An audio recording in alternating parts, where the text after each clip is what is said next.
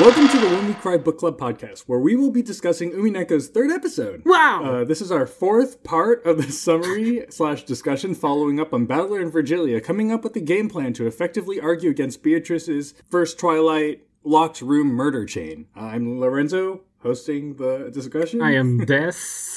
And there's a mushroom. Woo, we did it! Yay! It's been, okay, so it probably won't matter to whoever's listening, but it's been over a month probably of us not having a book club recording, so it's been a thousand years. Cockle, cockle, cockle. Yeah, it has been. Honestly. I mean, how have you guys been? What have you been up to in this past month-ish? Okay, Mushroom, do you want to go first since you have a follow-up from the past episode? Yes, so I think like long time ago I promised that I was going to finish Fata Morgana, and I think that's just... edited the previous episode, and it said that I just finished the main game of House of Fata Morgana, that I was going to take a break, quote unquote, and then read Requiem, and then I literally read Requiem like 3 days later in like 2 days. And then right after that, I read the other thing after Requiem in like a whole afternoon because I'm insane, and then just went on and like spread the gospel of the House of Fata Morgana because I think it's amazing. And also, while we're still on Fata Morgana, I, the slowest fucking reader in the world. Yes, there has been such a gap from the last episode that I was able to finish Fata Morgana in the time in between. Yes, I did. I basically threatened Des to read Fata Morgana. If you are also a listener of log episodes, you probably have heard about how I basically was like, Des, I'm going to strap you to a chair. You have to read Fata Morgana. And Des was like, how long is Fata Morgana? And I was like, I don't know. I read it in 3 days. And Des was like, maybe that will be a week for me. That it was not a week for Des. And Des kept like, and halfway through the story, Des was like, am I getting anywhere? And I'm like, Des, I can't even tell you how long the story is. Like, that's a spoiler. Yeah, because I was like, I don't think, like, I'm like this story, but I don't think it's going to be worth my time. And then Mushroom was like, Des, just fucking keep reading. Then I kept reading, and at the end I was like, you know what? I'm glad I kept reading. Fata Morgana is worth it. Yeah, I know. I get it. Yeah, there's always a part of where, I mean, minor playtime spoilers, but there's a point where you're like, it keeps going on and on and on. And even Mushroom was like, when does it end? How long is this going to keep going? So the whole time I was reading House of Fata Morgana, I was just basically live messaging like Lorenzo. And I was like, this is just getting ridiculous. Like, what the hell? Like, how is this still going? But the good thing is, at least now, all three of us on Book Club have read House of Fata Morgana. So now, if we truly want to do a tiny, tiny House of Fata Morgana corner, or do even a smoking room episode of it, we can. We can also, we definitely need to invite Yensid for that episode, because the fucker, places Fata Morgana above Umineko, and I do not understand how that is. That's also true. Possible. And well, the problem is, yes, it places Fata Morgana above Umineko because he read Fata Morgana first. Nah, he says it's because the characters got to him more in... Yeah, I would disagree. I think even though I like House of Fata Morgana's character, I will say Umineko's characters are so way better than... Like, to me, fuller, more human to me in Umineko. Yeah. As I told you, there's a character in Fata Morgana who's like, unbelievably a good person. When I say unbelievably, it's unbelievably. Because, like, how the fuck are you such a good person? Like, what the fuck? Okay. Before we get too long on this Fata Morgana tangent, what else do we want to talk about, Des? Is there anything else that happened in your life besides I have been waiting to play a game since it came out like fucking years ago. Oh, yeah. Oh, my God. We're going to talk about it now. No, it's going to be quick, real quick. I promise, Mushroom. So there's this game I have been wanting to play like a fucking lot since it came out, but I couldn't because I always had Nintendo systems and my PC couldn't run fucking Minecraft. And so since I got a new laptop some time ago, and I finally on the next Steam sale after having bought the laptop, I finally bought the game, which is Nier Automata. And I had fucking abysmal expectations for it, because literally every video on it on YouTube says like the greatest fucking storytelling in game, the philosophy of Nier Automata and shit. And then I played it and I'm like, bro, The story. And then meanwhile, and I just want to mention this so I could get credit for it. Basically, like, almost done with the game, Des messaged me, and Des messaged me being like, huh, you know, like, how I like this story so far, but, like, am I supposed to be getting some stuff? Like, am I supposed to be getting it? And then I basically was trying to be encouraging, and I was like, you know, like, not really, but, like, you just should keep playing, you should get to the end. But, like, you know, I think Yoko Taro is kind of a hack. And then Des was like, what do you mean a hack? And I was like, you know, personal taste, like, when you get to the end, we can talk about it. And then Des was like, then I got to the end, and I messaged Mushroom like, so this is the end? Like, what the fuck? What? Where's the conclusion to the game? And I'm like, yep. What the fuck? And like, the fucking twist at the end. The fucker, like, Yoko Taro is a kid. He's a 14-year-old kid who thinks he's deep. No, bro, I am not. Okay, spoilers for the end of Nier Automata. Skip to the time on screen. No, I'm not deleting my save file for a fucking artificial difficulty spike you artificially made just so your stupid twist could work. I like the game, not for your story, so of course I'm not gonna fucking delete my save file. Fuck Yoko Taro. That is my take. But yeah, I think my thoughts on Nier Automata, non-spoiler, you could, and if you now you can jump back, but my thoughts on Yoko Taro is that I really like his gameplay, and this is speaking as a person who also played Nier Kristall. I played both games, and I liked them, but, like, at the same time, I can't tell if Yoko Taro is just, like, a hack, and he's just jerking us around and making us do all these difficult things because he can, or, like, he's, like, doing this sincerely, and he truly believes that he has a message to tell. Because, honestly speaking, like, there's a lot of things about it that I just kind of hate, like, but there's also a lot of things that I like about Nier Automata, and, like, as a person who played the game, like, twice, like, I truly loved the gameplay, I loved, like, bits and pieces of it, but, like, just how, like, fucking jerked off the ending is makes me feel like, I don't know, man, like, I know there's a lot of YouTube videos on it. Like, I know Curio made, like, 2 videos on Nier Automata, and I don't know if I want to watch it because I just feel like I have such a mind made up about it that I just don't know if I would agree. So our take is basically good game, the story is kind of meh, and the twist is stupid. Is that it? Do you agree, Mushroom?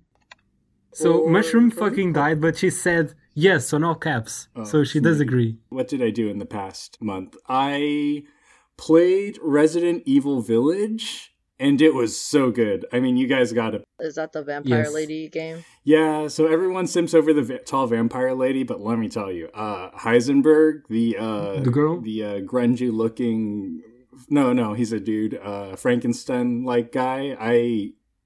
I mean, I get, like, the vampire lady stuff. She's, like, tall and booby and old, but Heisenberg, oh my god, my man, Heisenberg, oh my god, he can ruin every orifice in my body. But, I mean, I was talking to some friends who are also very into Resident Evil, and they're like, yeah, they already have, like, over 300 tags for Lady Dimitrescu, the vampire lady, on AO3.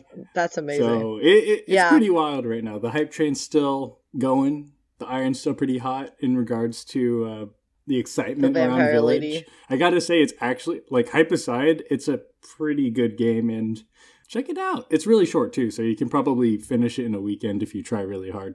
I mean, I know how you are with, like, with Fata Morgana. I think you can probably beat Village in a sitting if you do the same to them. Really? I'm not sure. I think, like, I'm very good at reading books, but, like, gameplay is a different thing for me. Got you. I recently had a conversation with somebody who was playing Fire Emblem 3 Houses. Sorry about Fire Emblem 3 Houses discourse again. Here we are again. She was like, oh, I'm 140 hours of gameplay right now. And I was like, oh, how many routes do you finish? And she was like, 3 routes. And I was like, what? And I was like, oh, no, like, I'm like 140 hours and I only finished 2 routes. And I was like, oh my god, she plays so much faster than I am. And I guess I suck. So that's my point. Like, if you are to ask me, like, how fast I could read a story, I can read it in like a blink of an eye. But, like, people told me Octopath was a 100-hour game. Currently, I have 120 hours in the game, but I'm only on chapter 3 for everybody. So, like, clearly I suck. I get it. I mean, like, I'm actually slow, really, really slow at reading. I've been replaying Phoenix Wright the Ace Attorney trilogy, and I know that like they say, oh yeah, you should be able to like beat every game in like 12 hours, and I'm already at like 50 after the first two, and I'm like, am I just stupid? Anyways, what's this whole stupid story about? Like I said previously, we're following up on Battler and Virgilia coming up with a game plan to combat Golden Witch Beatrice's first Twilight ceremony, which was the locked room chain murders, where each of the servants was found dead in a room, and on their person or on their corpse, I guess, there was a key to and a letter telling them where to find the next body and unlock the room afterwards. So afterwards, the entire Shiramiya family are pretty freaked out, so they hold themselves up in the guest house and they plan to hold out until tomorrow while the siblings guard the entrance with their Winchester rifles. Rifles? I don't know. Shotguns? Whatever. They're guns. Yeah, they're guns. Thank you. Wow. Yeah. Jinx. Upon discovering, I think, Kinzo's body, they find another letter that urges them all to solve the epitaph in order to achieve headship. And Eva and the others are on it. They kind of break down the riddle behind it. Objective, get head. Yeah, get that sweet, sweet Ushiromiya head. Guys. So they all, like, discuss it. They kind of break down the riddle behind it, but for you, dear reader, we'll have to let you figure it out on your own, lol, because it's the questions are. But I do really like the part where they reference a character that's in Maria's, like, name, and then Rosa's like, no. Kinzo fucking hates her. There's no way that she's actually part of the solution. One of those reasons why Kinzo hates Maria so much is not only, like, he just, like, thinks La Rosa's, like, really stupid and incompetent, it's also because Maria is a name that Rosa gave to... Yes, yes. I think they actually mentioned it here because, like, they're like, oh, they do. It's not her. Dad has nothing to do with his name. But Kinzo asked Rosa to change the characters, something with which like it is written. Go Rosa for being a girl boss and defying Kinzo and naming Maria whatever she wanted to name her. But did Kinzo ask Rosa to change the characters into what they are now, or did he ask her to change? I think there was a few things. I think one of the first thing is, she named Maria, but like the character of like one of the word is like the Mari part is it's like instead of using like the normal version that people usually use, they use the version that looks more like a cross, and I think that was what Kinzo wanted. I think Kinzo had an input on that. Kinzo, okay. Don't quote me on that. We can check that later. Okay. Oh, I was actually going to say mushrooms probably our most reliable source because you read Did you also read the Japanese version? No, I do own the Japanese version. But I did read the Chinese version. Okay. I do a lot of cross-referencing. At least, I trust that. Yeah, at least that's something that I'm really interested in because I recently had a conversation since the game doesn't necessarily solve the epitaph with you, and my friend Dubs, who was reading it, he was just like, well, could I solve the epitaph? And I was like, yeah. Like, and they were like, well, people say, like, you have to have, like, Japanese knowledge to solve the epitaph. And I was like, well, like, even if you're Japanese, you have to have English knowledge to solve the epitaph. And, like, and they're even more knowledge of other random stuff. Solve it, so like it doesn't even matter. Like you're like everybody's at disadvantage basically. Yeah, it's kind of a mess. I was also gonna say I think we'll get to that part later, but I think there is actually a slight translation difference between the epitaph in English and Japanese. Yeah, we will talk about it. I actually know all of the differences and why are they different. The reason why I know is because when Dubs was trying to solve the epitaph, because Dubs is really into puzzles, he asked me. He was like. He is playing the Steam version, and even if you're playing the Steam version, you patch it in with PS3 sprites, they're still using the Steam translation. So the Steam translation's epitaph is actually different from the original Witch Hunt version of the epitaph. Witch Hunt actually has two versions of the epitaph translation, and I think the manga translation uses the Witch Hunt translation. So... Really? What? So I'm pretty... Okay, so this is good. So technically speaking, I think the Witch Hunt translation had one translation for basically when they're first translating the epitaph, which is pre-question arc, basically pre-solving the epitaph, or pre-knowing what the solution of the epitaph is. And I think they went back and retranslated in EP7, I think. And then, so on and so forth, the same idea that happens. And then, so there's already two versions of the Witch Hunt. There is basically a straight literal translation, online, I think was used for the manga and for other things, and then the last translation is the translation that's currently used in the Steam version, which is actually... Do you want to talk about that now? Or oh my god, I'm talking about this. I'm going to talk about this later. I'm so sorry I brought this up. Okay. Oh no, I mean, we are still talking about the epitaph. I think this is the part where they talk about the differences, but there are a couple other funny things that maybe the English reading audience can appreciate, because... when the adults are all solving the riddle, right? They're maybe there's some wordplay around it. And Rudolph is oh yeah, it's you took out the R's and the E's in the phrase sucker, marry, barrelers. And then Natsuhi's what does that mean? What? I don't get it. So if you, right. And if you're still, does she not though? Looking for the answer, it says, suck my balls, right? Rudolph pulled a ligma in front of everybody else, and you're oh, Rudolph, how could you? You dog. I don't think Natsuhi actually gets it. Well, actually, she does, but it's okay, Queen. We love her. And then afterwards, everyone kind of gives up except Eva and Rosa because they really be trying to get that Kinzo bag. So we're back to the metaverse where Virgilia mentions to Beatrice, giving Battler the red truth of there not being more than 18 people on the island too early nearly gave the whole mystery away. I wonder what that means. I mean, I personally was too stupid to catch on to this, so don't worry about it. So now Battler's line of thinking has shifted onto the one of the 18 people on the island are the culprit, as opposed to a secret mystery 19th person hiding on the island pulling the strings. So Beato continues to pout about Virgilia siding with Battler and begs for a hint as to what to do, to finding a way to get to Battler, right? Whatever that means. And then Virgilia reminds Beatrice of the true goal, which is getting Battler to accept her. For what purpose, I wonder? So, to become a witch.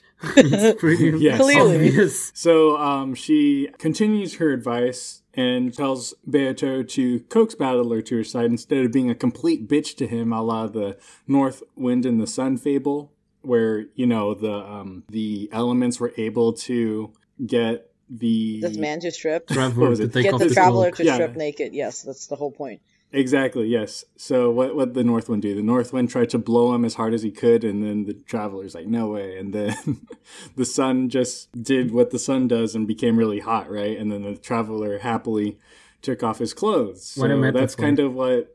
Yes. So that's what... Sorry. Yeah. So that's what... God.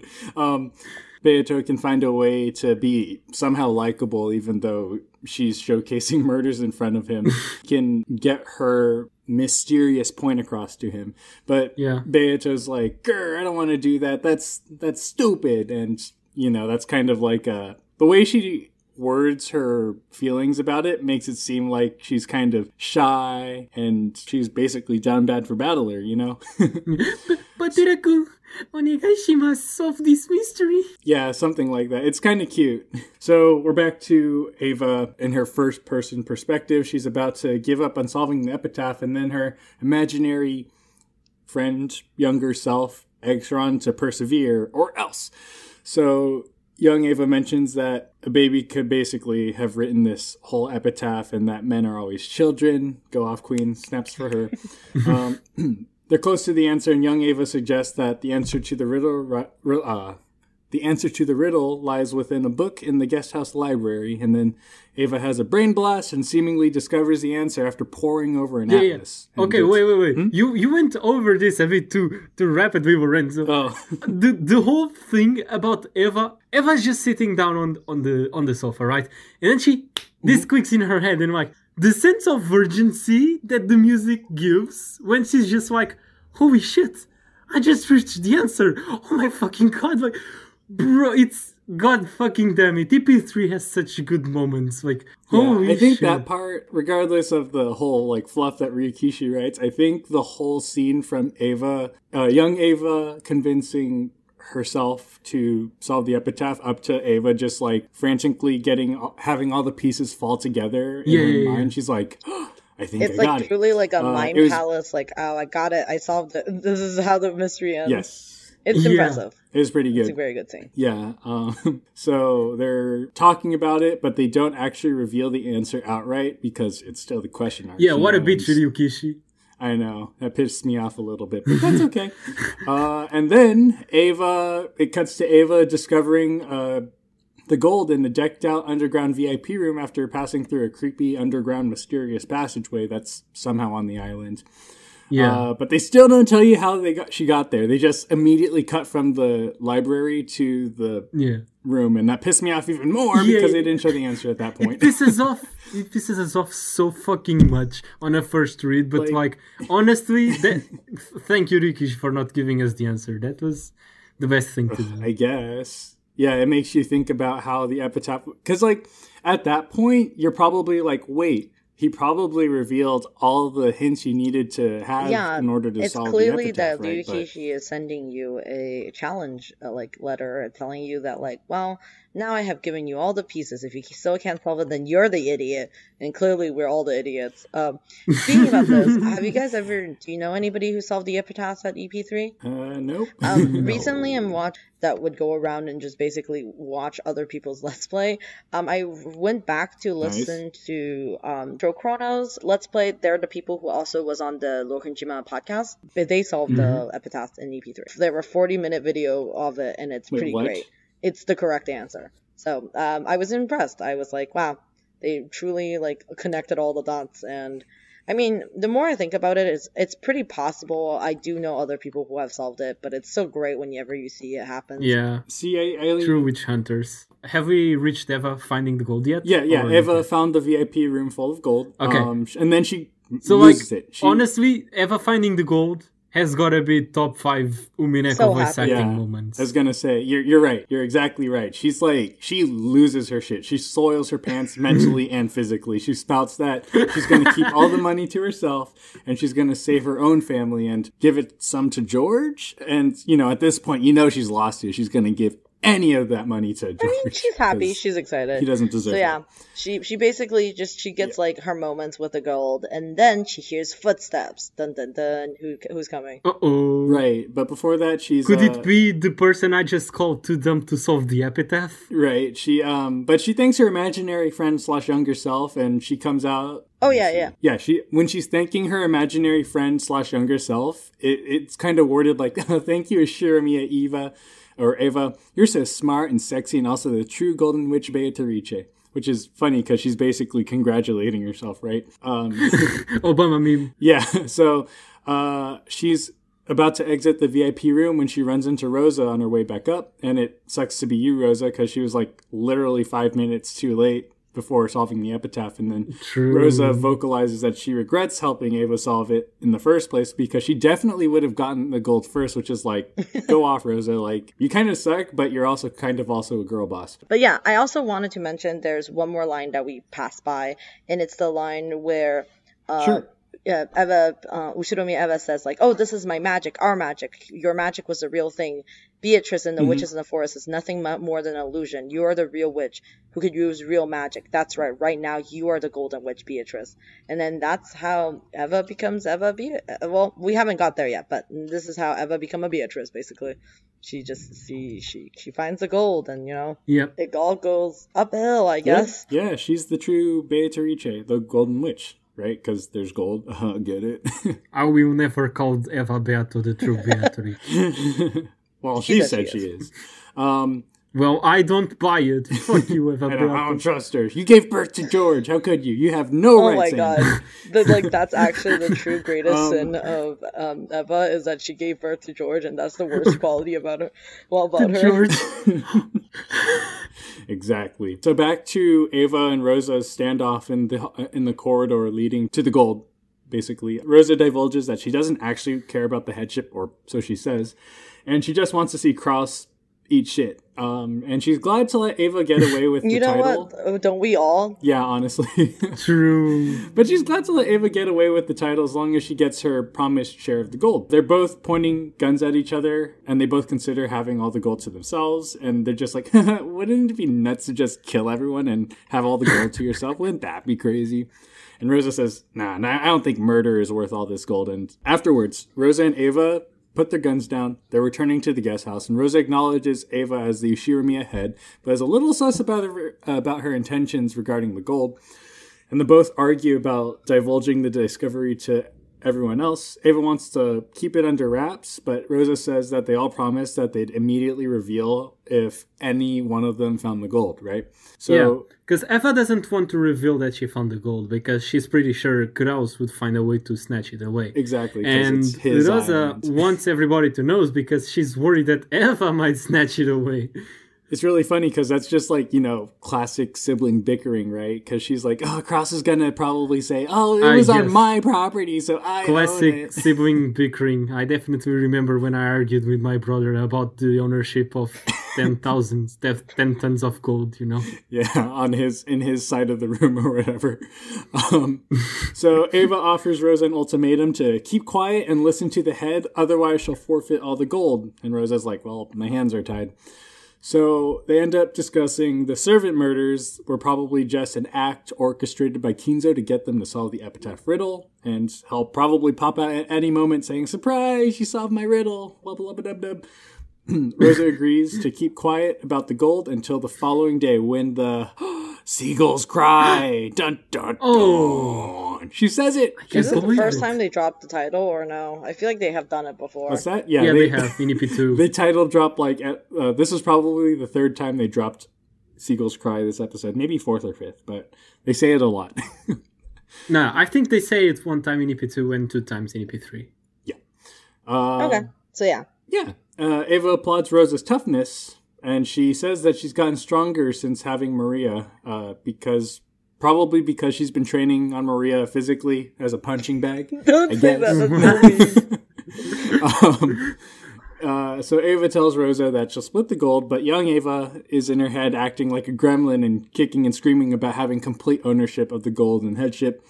And then Golden Witch Beatrice comes along to acknowledge young Eva's accomplishment and grants her the Ushiromiya headship via the ring and grants her the title Eva Beatrice in the metaverse. And wow, she's a real boy now. She gets her witch staff and witch drip. It's a pretty good costume, iconic costume, if you will.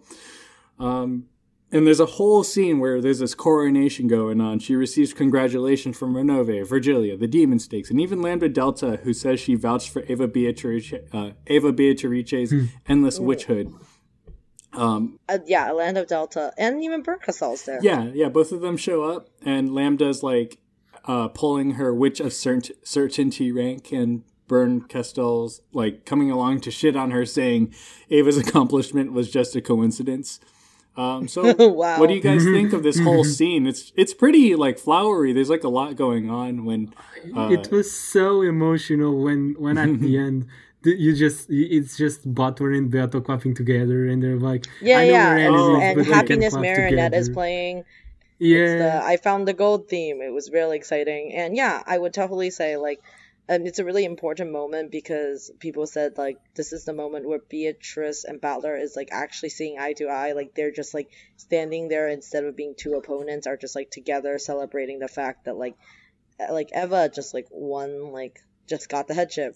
And then Battler keeps being like, I don't understand why you just had to put young Eva in, like, this, like, crazy dress and made her a witch. But, like, I don't know, good for her, I guess. Girl boss. I mean, like...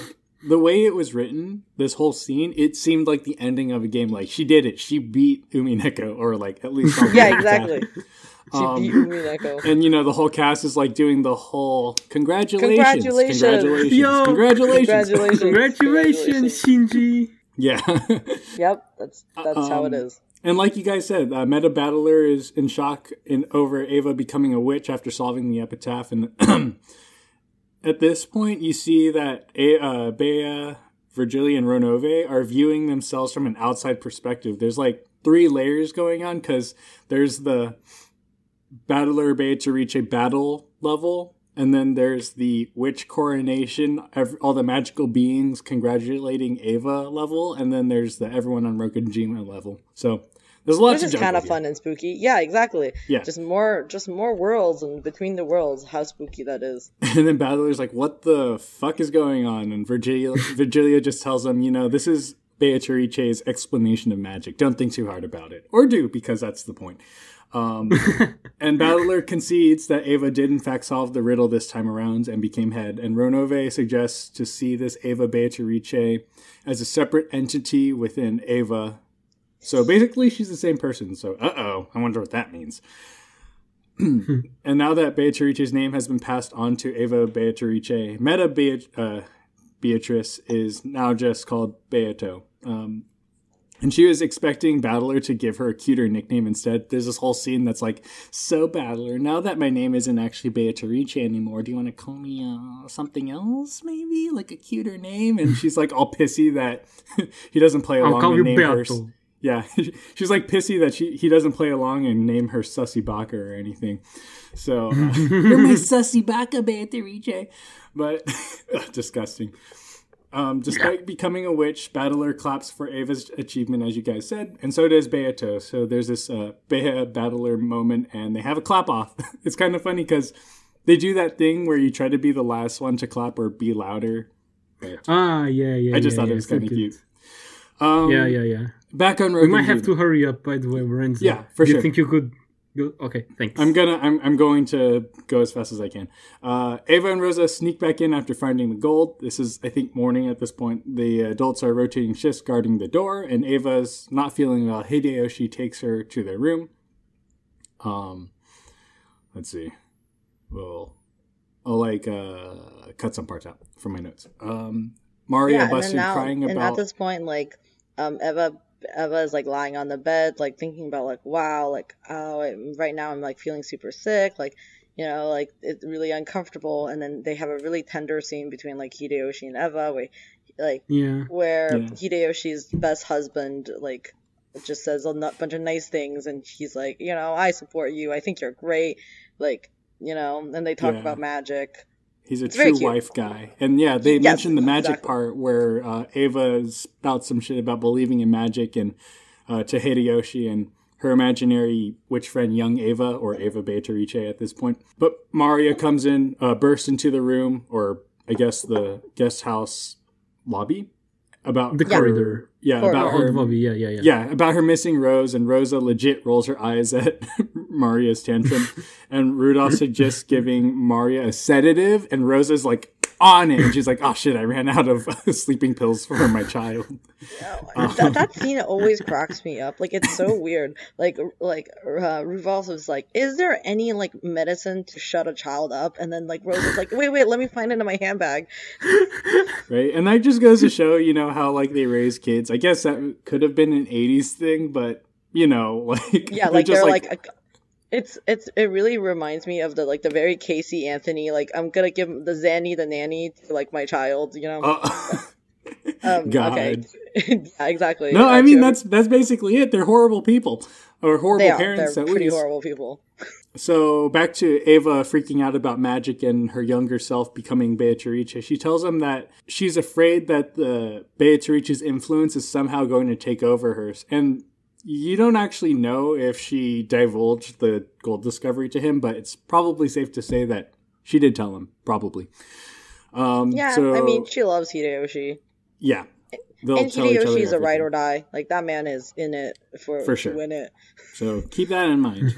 Maria is screaming and crying outside the room. Hideyoshi asks him to keep it down, and Maria looks him dead in the eye and screams as loud as she can to piss Eva off. Rosa asks Maria what she wants, and if she cries again, she'll hit her. And then Maria drags Rosa out to the rose garden to look for her rose. And Meta Battler's like, oh no, I know what's going to happen. They find the rose outside. Gold butterflies appear before them. And there's this intense scene where it cuts between Eva in her room hyperventilating, dying from a fever in her room.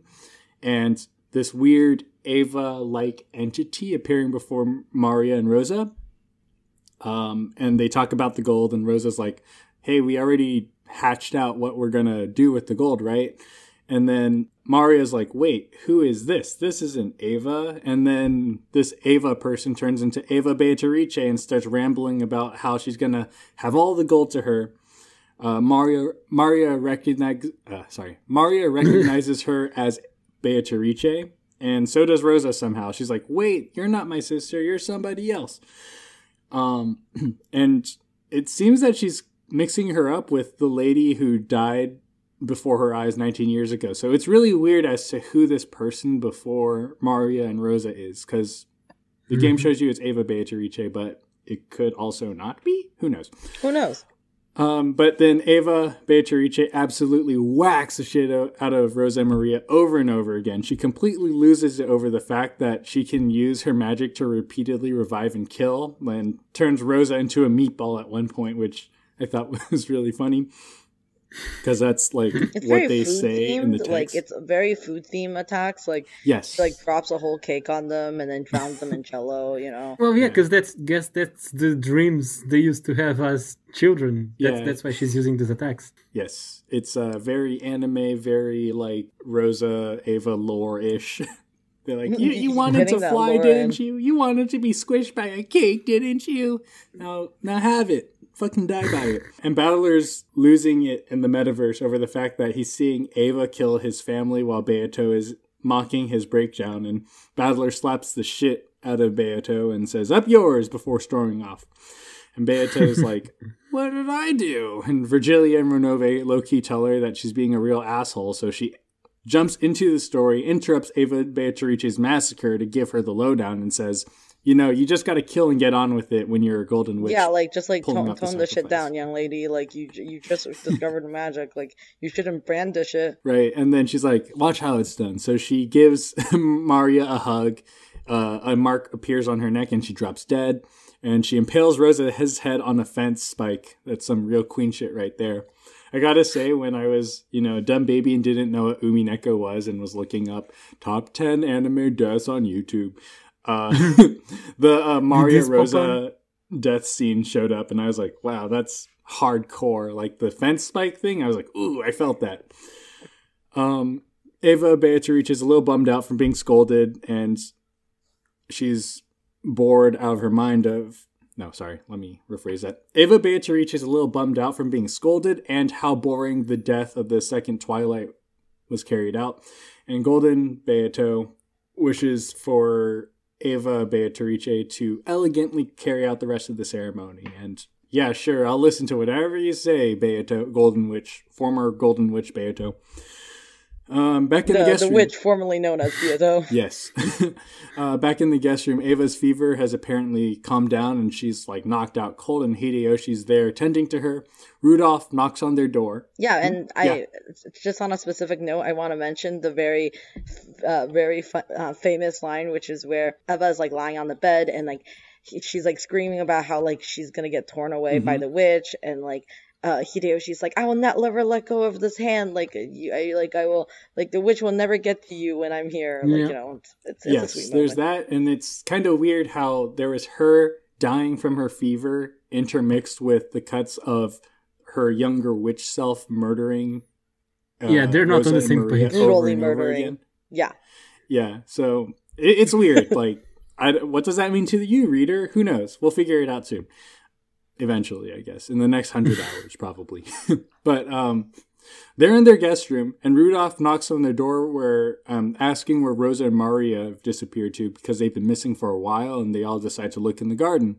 And then Eva shoots up and begs Rosa not to leave because of the witch waiting for her there to sacrifice them. And she was like, dreaming of their killings.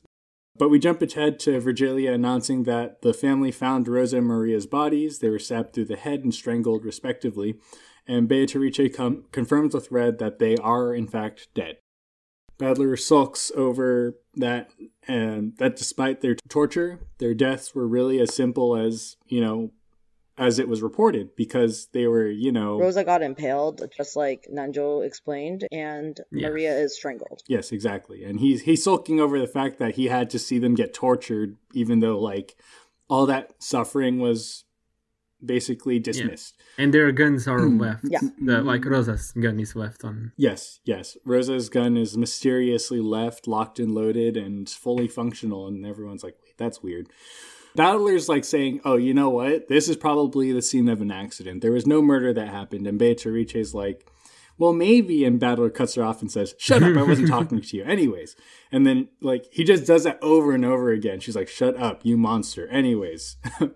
And then he just basically cuts her off. It's kind of rude. It's really funny. I mean, Battler deserves like, don't get me wrong. It's not because we're killing his family for the third time now. Beatrice's like, you're probably ignoring me because we're opponents in a battle, right? And he's like, don't get me wrong. It's not because we're rivals. It's because you're a sick bitch. So no, that's what a line. Yeah, nice one, Battler. And he tells her, I don't want to play with you anymore. I want to play with Ronove now. And Beatrice decides to use Ronove as a middleman. And as Ronove... It's like they're truly the type of thing where you're like, I don't want to talk to you. Could you tell a Beatrice that I said this to Ronove? Yeah, in front of her. Beatrice... Yeah, exactly. It's pretty nice. It's pretty good. Ronove and Virgilia cover for Beato, saying that she doesn't have much experience having friends. And like, I was like, bruh, loser much? No, just kidding. And then Battler responds and says, she ain't my friend. So, ooh, killing Battler. Continuing on the murder discussion between Ronove and Battler, Ronove confirms Rosa's and Maria's deaths are homicides. The family takes the bodies inside, locks them in the guest room until police arrive and seal the guest house. And I mean, if you want to mess up the crime scene, go for it, I guess. And Hideyoshi takes up the functional gun that was left behind. And Curie pops up saying that she thought the servant murders were a sham and that Nanjo was in on it. But now they're kind of freaked out because they saw the deaths of Rosa and Maria. Or their corpses. Oh, on another random note, I just want to celebrate the fact that one of the best sprites in the whole game, doesn't matter if it's in the original version or in this version, is Happy Hideyoshi with a gun.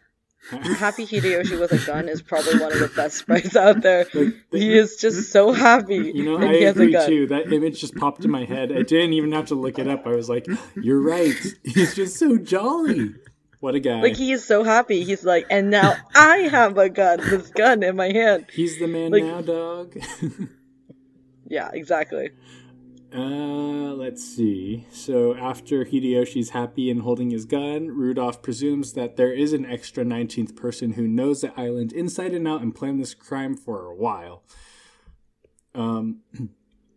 And they all come up with ideas like maybe a servant came around on their off day and started pulling this off. And they originally thought that Rosa's gun was a trap because it's weird how it's fully functional. So they're like...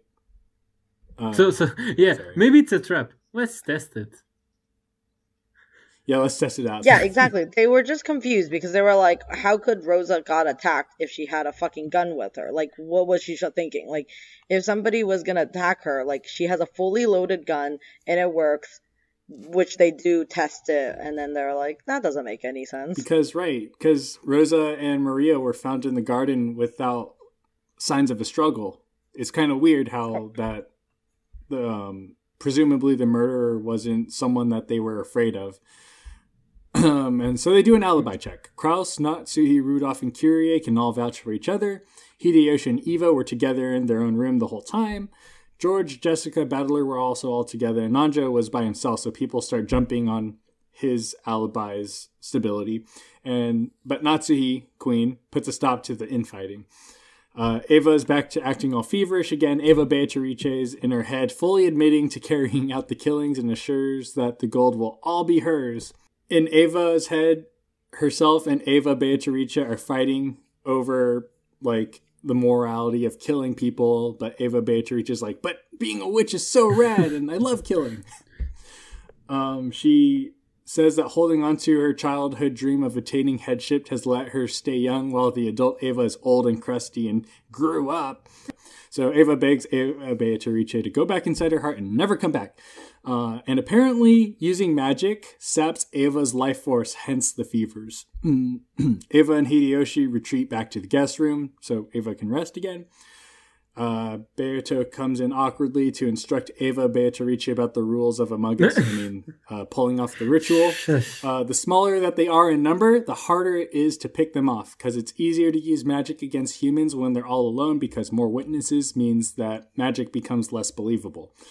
Eva Beatrice immediately understands the rules behind making a magical murder and shows her sadistic side a little bit more by saying the plain killings aren't making the murders magical enough, right? Because right now, the killings seem more like tricks pulled off by a really smart person instead of a magical being.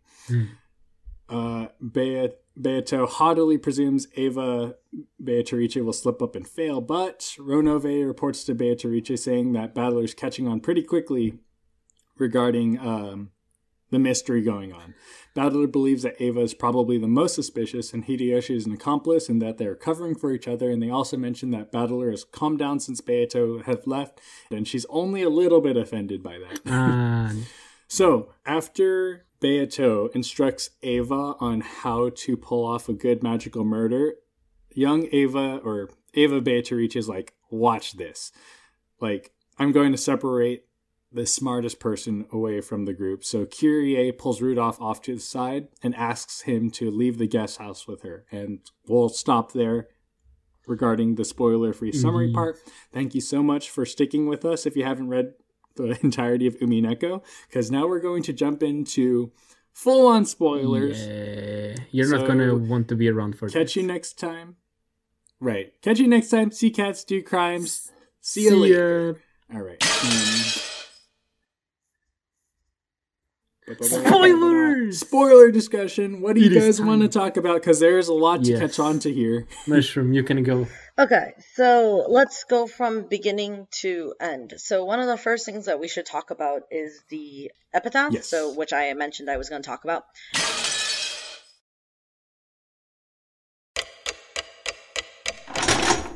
Hello, it's Mushroom here. I'm the one who's editing this, and that was just 25 minutes of me messily explaining how to solve the epitaph to Lorenzo and Des that I just cut out. Don't worry.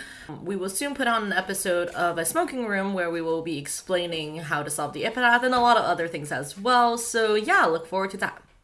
Do you think people were able to solve the epitaph right away when it came out? Because the translation team also translated it in real time, right? So they didn't know. Yeah, I mean, this is my personal thought. I think whoever is crazy enough to solve this epitaph definitely not only read it in whatever language they read it in, they also like looked at the Japanese version. Because the translation team was on the same page as everyone else who hadn't yet solved the epitaph, right? So they had to just go all right, well, try to translate it as best as we can. Yeah, also the epitaph is basically introduced in the first EP. Right. By then, nobody even know that this could be solved. So I just imagine they translated like any other thing that they translated. Yeah, okay. Got you. Yeah. All right. Well, or in Chinese characters in general. Mushroom, I don't think we have. I'm not sure if we have mentioned this on the episodes of, or if this was during a voice call or something. But remember when I was like, "Yo, I fucking love how Beato is pretending to be all softy, and then at the end she goes back to being the Beato we know." And then you were like, "Is she though?" And then that just fucking opened my mind to the whole of VP3. Yeah. So I was reading this part already with that different perspective. And there's this. So when when Beato, I mean, starts being like, "Oh, I didn't mean to fucking to hurt you, but or I'm sorry," and starts being all softy, aka breaking down the facade and letting Sayo come forth a bit.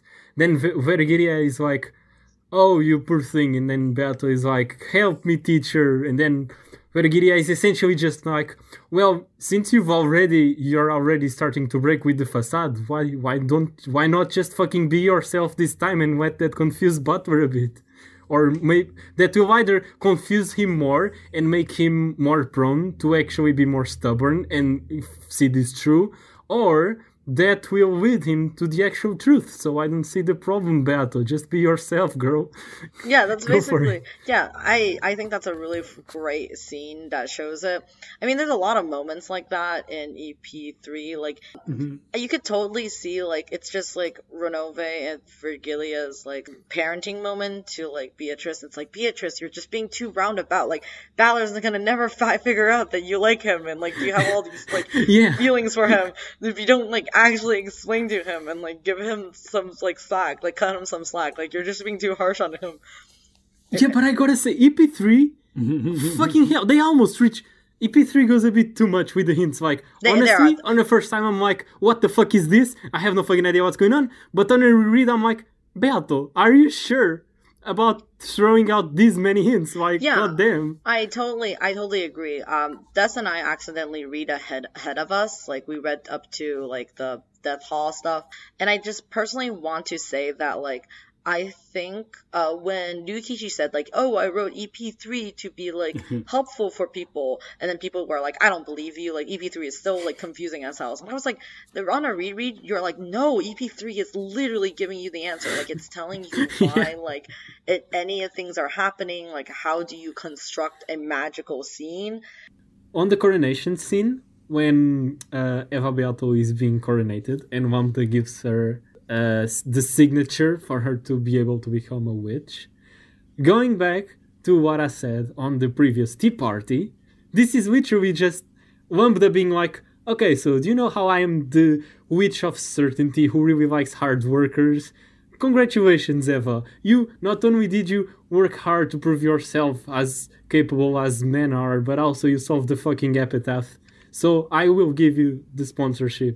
Yeah, and also, if we were to go with the same line of thought that people keep saying that Lambda Delta is supposed to represent the bomb, that basically Lambda Delta is the bomb. What? Yeah, wait, what? Okay, what? Have you never heard of this theory? What is this? No.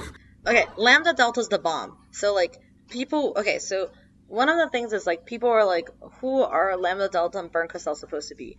And one of the very big theories is Lambda Delta is the bomb, so she guarantees the certainty, because the bomb will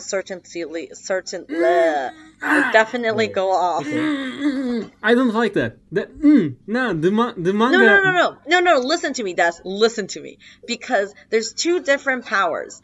There is the endless power, and then there's the golden power. You get Beatrice becomes the Golden Witch because she solves the epitaph and gets gold, like gets the gold. But she becomes the Endless Witch because Lambda Delta shows up and be like, okay, you can become an Endless Witch. And the only way she can become an Endless Witch is that she bombs the island in the end. So it basically, like, all gets shrouded in mystery. That's how she can actually, how she can do any of the witch's power, because none of this would, that's a theory that, like, that's, you don't have to agree with me. Okay, I'm just telling you that's an interpretation. That's a good reading. So, like, that's an interpretation. I mean, like, have you not heard about how Sayome is gonna, like, make a new theory? Like, it's gonna kind of do a writing of a theory where, like, Bernkastel is the cat in the box, and, like, and Lambda Delta is the lasers that they shoot in it, like, that kills the cat, and that's why they're. When did Sayome talk about this? Did you not see her? Like, Sayome was talking about it on the Umineko discussion, like, spoiler channel, where she was like, could you get me some pictures of the Lambda Delta, like the fighting scene, because, like, is her power look like lasers that could also kill a cat? Like, what the fuck? Oh my god. Okay. Anyway, that's the point of the story is Lambda Delta is the bomb. If we're going with that theory, not only that Eva could try, like, basically, like, is the Golden Witch, so she could, like, basically use the gold to kill, like, to have power, is that she also becomes part kind of like an endless witch, because she knows that there's a bomb that can, like, explode the fucking island and create a cat box. Okay, yes, I create a cat box. That's what I mean. I like the reading now. So that makes that's what I'm trying to say. Okay, I have a question now. Go for it. How do you think the whole logistics of this episode go when it comes to Eva finds the gold. Yes. So how does Sayo know that Eva found the gold? How do you think the logistics work? Okay, Sayo at this point is just wandering the island now, right? Because she killed both versions of herself, and now she's just, like, wandering out like a ghost, like, you know? Mm-hmm. What I actually think it is that realistically speaking, I'm not sure if Eva actually ran into Sayo. I don't think so. Do you want to hear my idea? My idea is that probably Sayo just left an envelope on the underground room, saying, like, giving the gist of it. So, like, hey, so I am doing these murders. Now you have this ticking time bomb that you can defuse if you want to. Also, there's a passageway in case you want to let the bomb go off and steal the money for yourself. I don't think Eva ever actually talks to Sayo, at least not for like a long time. I think that's also that's also why I don't think that's why Eva was freaking out later on, which is a part we haven't got to yet. That like when she realized her son is dead, because she's at that point she actually has no idea who killed her son.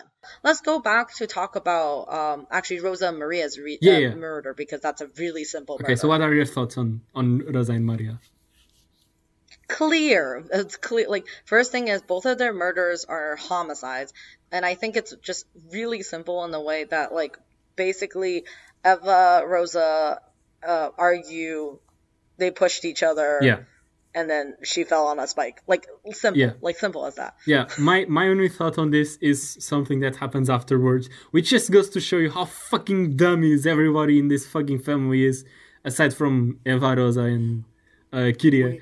Which is that, so, like, all of the adults are together and they are figuring this out. They're trying to reason out what happened. And they're like, okay, so who is the culprit? The culprit has got to be somebody who Rosa would drop her guard around. It could not be a servant from another day, because I don't know what they say, but there's a reason why it couldn't be a servant from another day.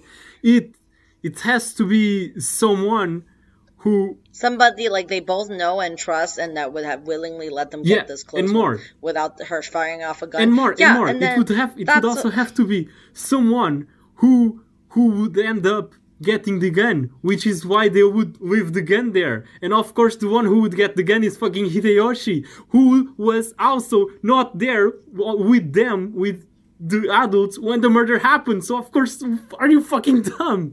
Of course it's Hideyoshi and Eva, the only people who were not there. I don't think Hideyoshi participated. But he stayed behind in the room to cover for Eva while she snuck out. Course. I also wanted to say, do you guys think that Maria was strangled by Rosa or Eva?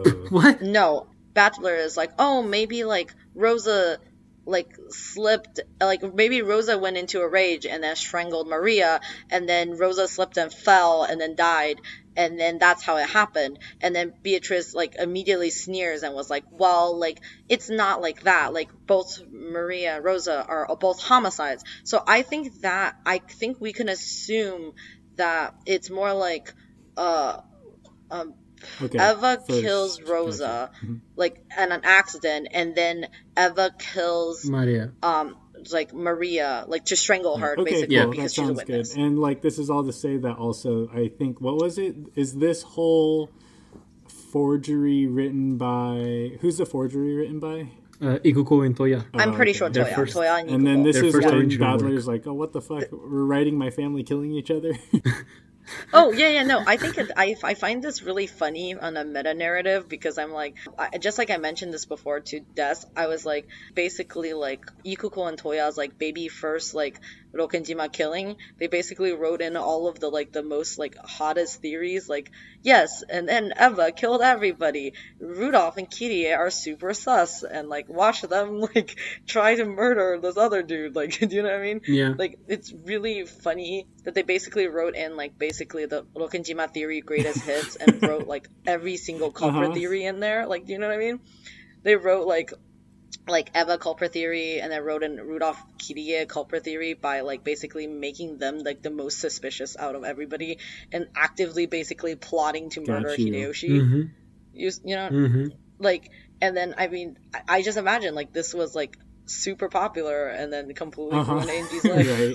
Huh. Which is why she comes back at the end of this episode. So this also goes back to Eva Beatrice's massacre on Rosa and Maria. Like, is there some sort of hidden meaning behind the repetitive and vicious killings? Or is it just like someone's writing indulgent fantasy murders? What's the deal with all that?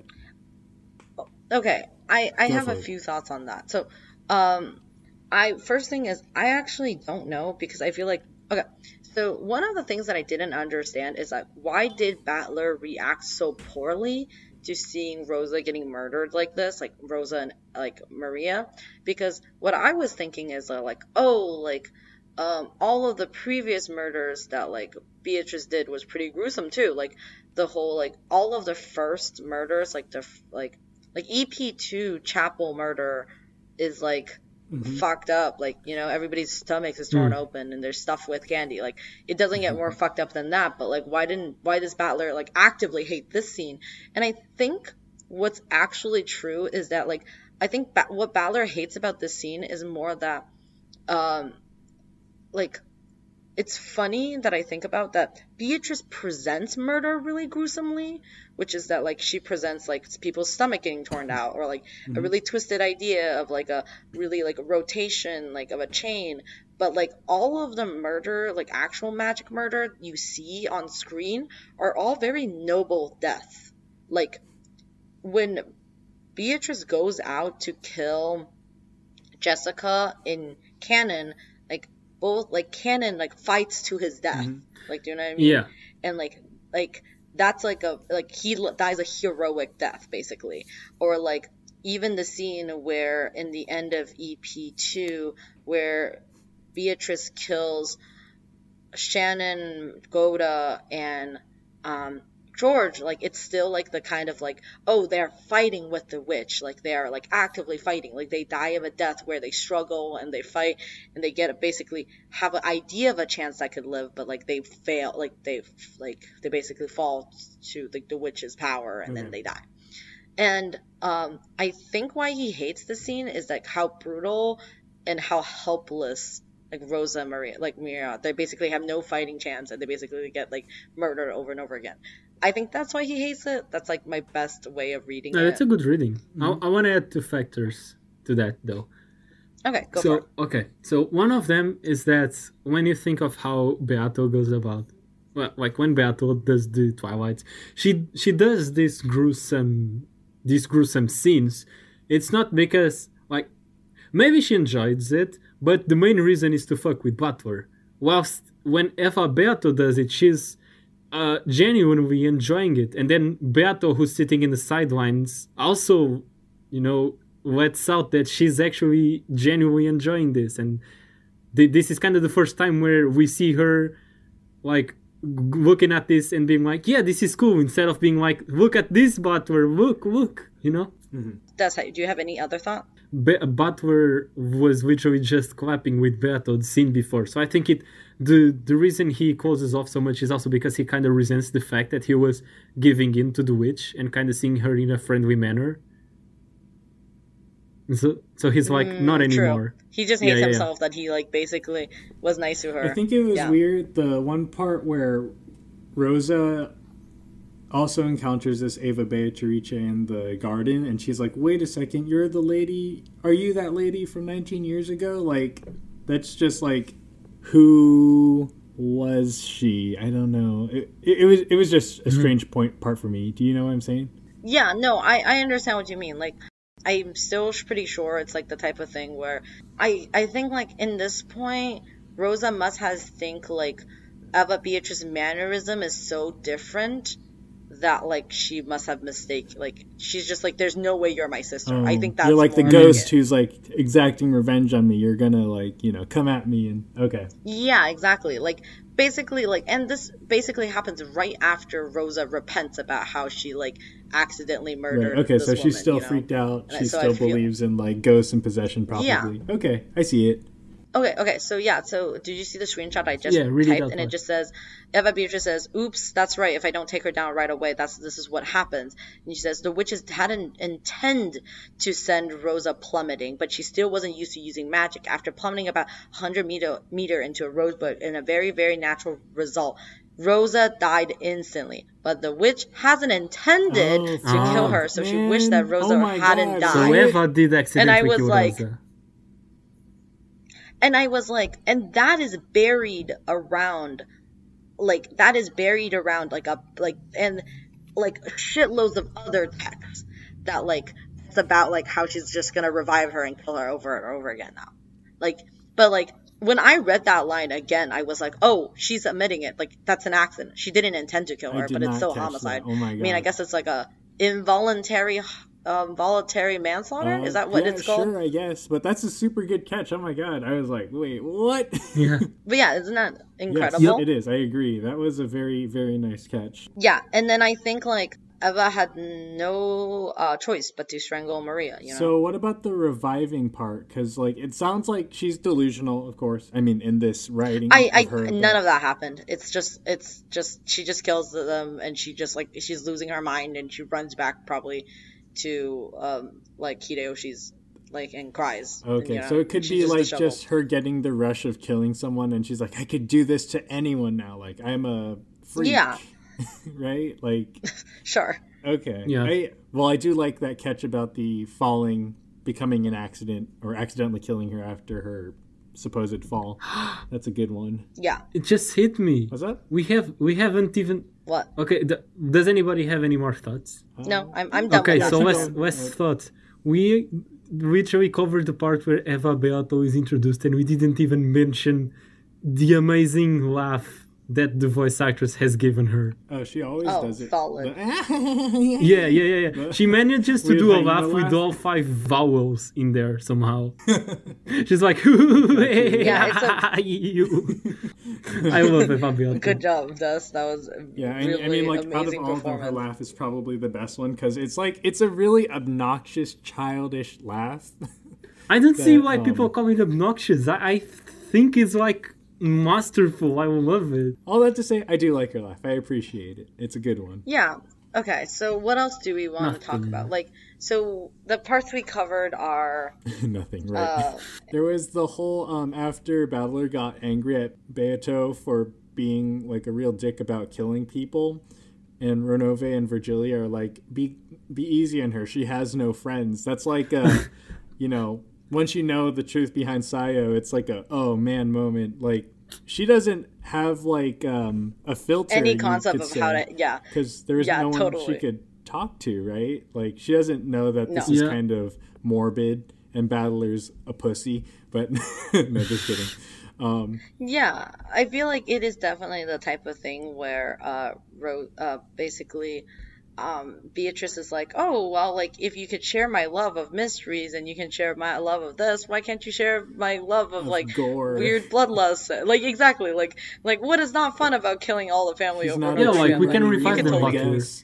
Why are you mad? Right. Like, why are you mad, bro? Like, exactly. Yeah. So I thought that was a nice part, a nice touch. But it's also like, man, Sayo, go off. Like, I'm also into murders and shit. I mean, not like I'd kill people, but I'm into it. yeah, exactly. Why else would we be on a podcast and talking about this? I would let the witch play with my family's wives if it made a good mystery. Nice. Thank you, Gus. But yeah. We have that on record. I'm scrolling through my notes. There was the part where I didn't catch on to the red truth about the 18 people, one of the 18 people being the culprit, like on my first read around. You didn't? Now I'm like, wow, They spell it out for you. I'm like a stupid reader. Not only do I take 50 hours to read a 10-hour game, I also am just completely dumb and stupid. So I didn't catch on to that the first time around, and now I'm like, oh, man. That's fine. Anyway. Yeah, you're like, oh, man, you're kind of an idiot. Yeah, you're right. I mean, it happens to everyone. Oh, also, do you want to know some... Okay, and now I'm going to read you some funny lines that Dubs wrote while we were reading that would really sound hilarious to you. Mm-hmm. Are you ready? Go for it. So one of the things that Dubs said when we finally got to the Golden Land room is Dub said, the Golden Land room is red, gold, and black. It means it's like Germany. What? And then Jesus, oh I was God. Like, what? Write that down. And it's funny because in the very beginning when we first started reading, Dubs went, yeah, when you keep saying Nazi is looking for hidden gold, then it almost sounds like Nazi hidden gold. And I was like, ugh, you think you're so smart, don't you? We're going to write that down. And he's like, why? And I was like, just you fucking wait. I'm just like so pissed. Okay, question. When we recorded the Dubs episode, he was on the battle on the Kirie, Hideyoshi and Rudolph.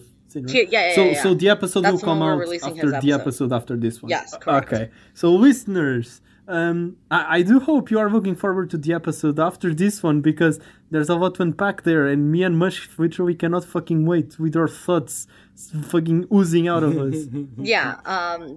Look forward to the next episode. I know we keep referring to this person named Dubs, and it seems that we recorded an episode a long time ago, but yeah, Dubs has a really amazing episode. It's going to be on the smoking room, and it's going to be about their first time reader experience, and it has a lot of interesting thoughts in it.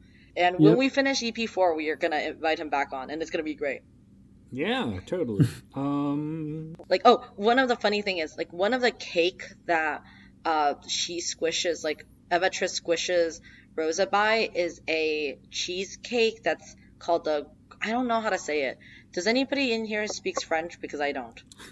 Was it a meal?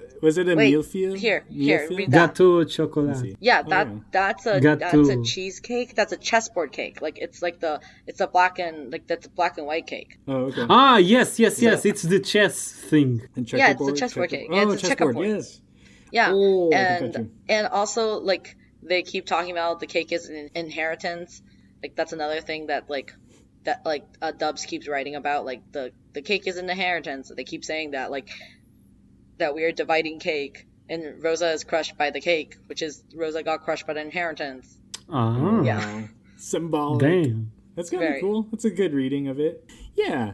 So I guess we can cut it. Again, thank you so much for listening. Catch you next time. See cats, do crimes. Goodbye. Comment. See ya.